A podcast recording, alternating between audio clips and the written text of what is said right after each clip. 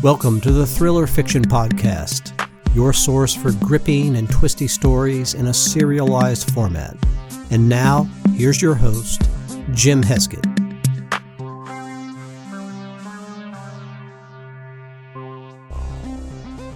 Welcome, my friend, to the Thriller Fiction Podcast. My name is Jim Heskett, your host, as the guy at the front already told you. I don't know why I keep doing that. It's just kind of habit when I hit record, I kind of feel like I should tell you who I am and what I'm doing here. Anyway, what you're doing here is to hear some fiction because what we're doing is we are reading the first chapters of all of the entries in the Micah Reed chronological order uh, edition of the Micah Reed stories. That's the first chapters of nine novels, but they're actually 11 installments because two of those novels have concurrent timelines. And I thought it'd be best to split those out. And the reason it's the chronological order edition is because I instead of doing a box set like in the um, the the regular box sets I have, that these are actually ordered in the order that they occur in Micah's life, not in the order that they were published. So it's a little bit different because all the Micah Reed books are essentially told out of order, which doesn't really matter because I like to think that you can read them technically in any order and still get a full and complete story. You know, there's no cliffhangers at the end of any of the Micah Reed books. There are no um, there's none of those book none of the books where you have to know something from a previous or a different book to be able to understand what's going on.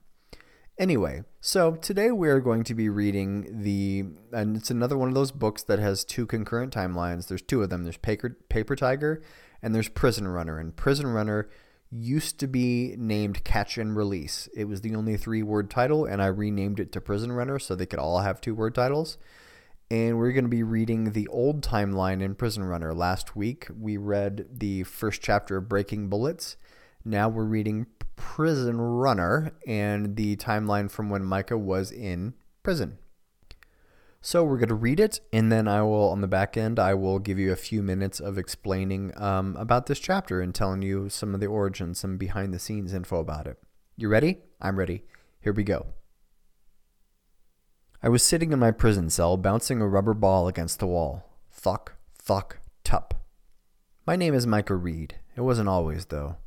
I spent my first 27 years of my life with the name Michael McBriar as one of three children in the McBriar family. I was the privileged kid who threw away limitless potential by getting mixed up with the wrong crowd and diving into a bottle. That cliche. Last year, I testified against Luis Velasquez and other members of the Sinaloa cartel in exchange for a reduced prison sentence and witness protection. In only a couple weeks, I would receive a new Social Security card and a new driver's license. I'd formally take this name to become a new person, disconnected from everything I used to know. Thuck, thuck, tup. For ten months, I'd been a resident of FCI Green Oak, somewhere outside of Toledo, Ohio. Not sure exactly where, because I'd only observed it from the outside one time on the day I'd arrived. And I'd had a towel over my head, so I hadn't seen much. I've been told that if you viewed the facility from a helicopter, the four blocks of the prison looked like two sets of crisscrossed handcuffs, four large conjoined circles. Irony. For the short time I had so far lived in Green Oak, my world had been my cell, my pod, the cafeteria, the yard, and the halls of D Block for four more weeks anyway, until I could complete my sentence. Until I could venture out into the unknown. I'd woken early in the morning and spent a good chunk of the day tossing that rubber ball against the white wall of my cell, letting it bounce off the floor and then rebound into my hand. Thock, thock, tup. I'd become quite skilled at this. My cell had two bunk beds, a desk built into the wall, and a combination sink and toilet made of stainless steel, and a stainless steel plate on the wall to function as a mirror. My reflection came back warped, which was fine with me because I never enjoyed staring at myself. Thock, thock, tup. Not since everything had gone to shit, at least. Tired of bouncing the ball against the painted cinder block walls, I scooted my chair over and aimed instead for the door to my cell. Heavy, metal, with a small window cutout protected by safety glass. It's not as if I had anything heavy to break the door with, but they took no chances. From what I'd been told, this protective custody block of Green Oak wasn't anything like the other three. It was as shabby and run down as the rest of the prison, for sure. But we weren't treated the same as the normal inmates. The people over there, the ones in general population, had it rough. A good chunk of the cons in this block were on some mafia or drug cartel hit list, so we were secret guests of the United States penal system. But not all were WITSEC bound. Some were informants in Gen Pop, some gay or trans, some first timers who couldn't handle the other blocks, even a few ex cops. But if there were cops here, I didn't know who any of them were. So, we received special treatment, allegedly. We'd all been given more respect from the hacks than you might imagine, although I ran into the occasional chest pumping asshole with something to prove. We ate decent meals and enjoyed a good amount of yard time, except if you screwed up and landed yourself in shoe. Then you were in a box for 23 hours a day. No visitors, though. No phone calls, no letters, no emails. No one would have come visit me anyway. My family believed I'd been killed in a car accident six months ago. Better that way. My family hated me so much as they were grieving, better for them to think me gone. The alternative was to bring them into witness protection with me, abandon their lives, move somewhere, and forget everything they'd known up to that point. No way would they have said yes to that offer. The government had planted the car crash story and later squashed the conspiracy theories that I'd actually been killed by leftover members of the Sinaloa. I didn't have internet access, but I'd been told that my family had converted all of my social media accounts into memorials, and some of the things former friends had written about me were quite touching. All of them lies. Thuck, thuck, tup. I'd never been anything other than a piece of shit my entire life. I tossed every good thing in my path into the garbage can. I joined the cartel at the urging of a friend, and neither of us knew how sinister the organization would turn out to be. How they would kill that friend, the only person in the world who had understood me. Rip him from me like tearing off a limb. How they would turn me into a monster. Bouncing the ball against the door provided to be more challenging than I had expected. My goal had been to hit the safety glass cutout squarely in the middle, but it was a hard enough task to get the force just right each time. Thuck, thuck, tup. Footsteps on the walkway outside my cell rumbled the floor. I caught the rubber ball and held it. I waited. My cell door clicked and rolled open. There stood two of Green Oak's hacks, dressed in their sharp blue uniforms. Aside from a lack of pistols attached to their belts, they looked like every cop who'd ever harassed me. And they were standing on either side of a man wearing orange. Orange meant fresh fish. You didn't earn your black jeans, white t shirt, and gray sweatshirt until you'd been in the pod for at least a week. This fish was short and thin, pale and hunched over like he was trying to fold himself, as if prison couldn't invade him if he kept if he kept himself in a bundle. He was clutching a pillow and a strained garbage bag in his hands. Thick glasses, thinning blond hair, looked close to my same age, about as nerdy as can be. Hey there, gentlemen, I said. Who's this? The hacks smiled at me because they knew I'd already seen this guy's picture. One perk of living in D Block was that you had approval of new inmates. You could veto someone if he were part of a crew you'd snitched on or if you'd been in Gen Pop with this person previously and felt threatened. One of the only nice things about protective custody. Micah, the hack on the left said, Meet your new cellmate, Elias. As soon as the hack had said the word cellmate, Elias shuddered. The garbage bag in his hand shook and the contents clattered. When he did that, I formed an instant opinion, the kind that would be hard to break. This fish needed to toughen up needed a firm hand to help him get a grip on his surroundings.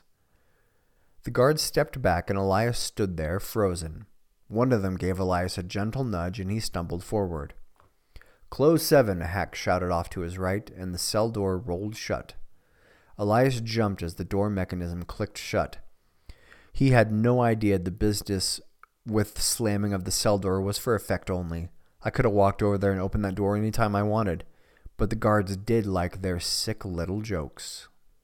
Elias heaved a labored sigh and sunk to the floor, resting his back against the closed door. The bright orange clothes made his pale skin seem almost translucent. You're a jumpy sort, aren't you? I said. He took a breath, maybe to speak, but it came out as a muted stammer of gibberish. We sat in silence for a few seconds until I needed a little fresh air. I grabbed the door of our cell and slid it open, then watched Elias's face widen. What? he said. Did you think we were shut in here? Those hacks were just jerking you around with that close 7 stuff. The door locks at night and if there's a lockdown, but we can come and go as we please inside the pod. He gulped, looked out the door across the hall. Have there been any lockdowns since you've been here? Sure, a couple times. Wow, he said. So, I said, here's the deal. I haven't had a cellmate in a month, and in that time, I've come to take a liking to the bottom bunk. Since you're new, you get the top one. I don't want to argue about it. That's just the way it's going to be, Elias. That's not my real name, he said. My name is. I held up my hand. Stop. I don't want to know. Obviously, my name isn't Micah, but that's what you're going to call me. That's the only name I go by in here because if anyone knew my real name, that could get me killed. His lip quivered. Okay. And I am going to call you Elias. Get it? He nodded. Actually, I changed my mind. Your name is Fish. It seems dehumanizing, but it's going to help you. Get you to stop thinking of yourself as that old person. Fresh fish. I bounced the ball a few times on the floor since he was sitting directly in the path of where I wanted to throw the ball. Thuck, tup, thuck, tup. Tell me about yourself, I said. I don't belong here. No shit, fish. Nobody belongs here. But you did something to land yourself in Green Oak just like I did. And whatever it was you did, I don't want to know about that either. Nothing at all about the past. We could talk politics or religion, but I don't honestly have much of an opinion on those topics. I vote libertarian, he said. Okay, that's a start. Tell me something about you, though, something you like. His shoulders bounced up and down as his unfocused eyes stared at the floor. He pushed his glasses up his nose. Harry Potter. Uh, excuse me? I like Harry Potter, he said, the books. I frowned and paused to collect my thoughts. Well, I guess we're going to have to work a little harder to find some common ground then. I'm not much of a reader. Word of advice, too. Don't blab about how much you like Harry Potter to anyone else. He finally lifted his head and looked at me. Behind those thick glasses, his pupils magnified into cartoonish orbs. Panic in those giant blue eyes. How did it come to this? I shrugged. My guess is that you got yourself involved with some nasty people just like I did. First time in prison? He nodded. Me too, I said. Well, sort of. It's not like what you've seen on TV, though. We're not under surveillance 24 7. There aren't cameras everywhere watching you shower and take a piss. You might see an odd, ham- odd camera in a hallway or in the pod, but I'd bet you millions that they don't actually work. Also, if you're wondering if I'm going to make you do things to me, you can stop worrying. I'm not like that. He deflated, his shoulders slumping. Thank you. Don't thank me so quickly, Elias. Just because I have no plans to rape you doesn't mean it's going to be roses in here. Green Oak's D block, also known as the PC block, is filled with some of the worst criminals in this country. Maybe they have new names and they're trading in their lives of crime to become anonymous car salesmen in Iowa, but that doesn't make them any less dangerous. What do I do? he asked. He was on the verge of tears. I had to wonder if the firm hand approach had been the right way to go. Stick with me, I said. I know my way around here. Keep your head down, don't make any enemies, and above all, never let anyone know who you used to be. All right, so that is one of the longer chapters in here for sure. That's a couple thousand words, so that's like 10 pages. I usually try to keep my first chapters to be really short, you know, like short and punchy so that you get to the end quickly. Um, but that is chapter one of, of uh, well, it's not actually technically, I think it's like chapter three of of the book Prison Runner, but for the Micah Reed chronological edition, that's the the first chapter of the Prison Runner then timeline. And if you notice so far, all of our chapters that we've done have been um, in first person. And the later Micah Reed books are mostly um, in third person so that I can switch back and forth between different point of views. But some of these earlier, the earlier stuff, I thought it worked better in first person so you can really get inside Micah's head. Especially, it works well here because if you think about um, the way Micah is, uh, especially in the first half of this chapter before uh, before Elias shows up, Micah is basically feeling sorry for himself because he's at a very very low point in his life. He is uh, in prison for he's got an 11 month sentence, or um, uh, yeah, he's he's in prison for for a little under a year is how long he spends in prison, and he's there because of the things he did in the cartel, and this is part of his his plea deal.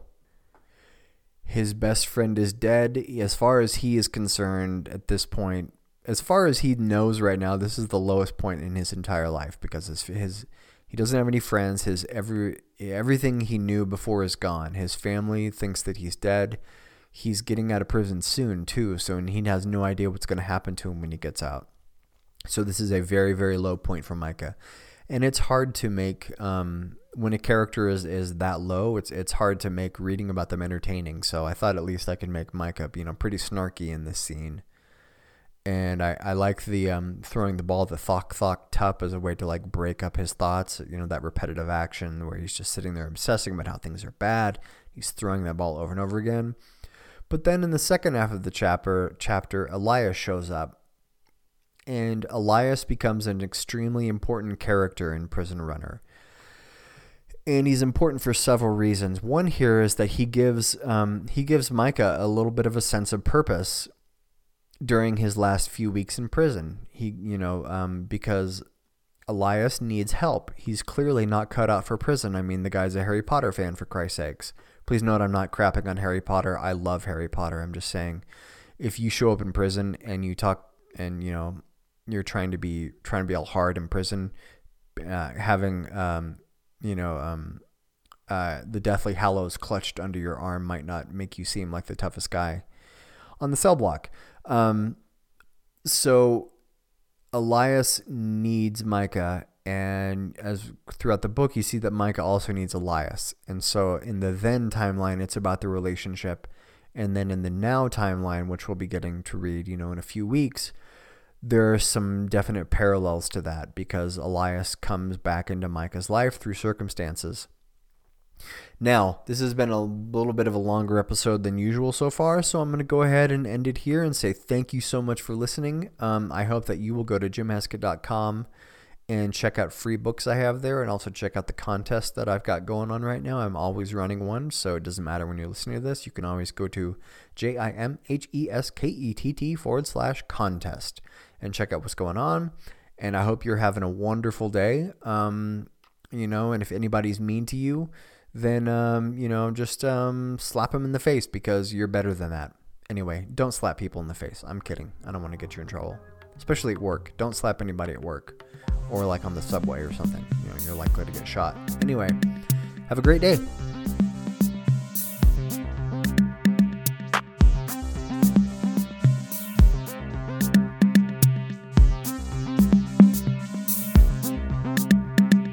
That's it for this episode of the Thriller Fiction Podcast. Thanks for tuning in. Don't forget to rate and review the show on iTunes and visit jimheskett.com for more info and free thriller books.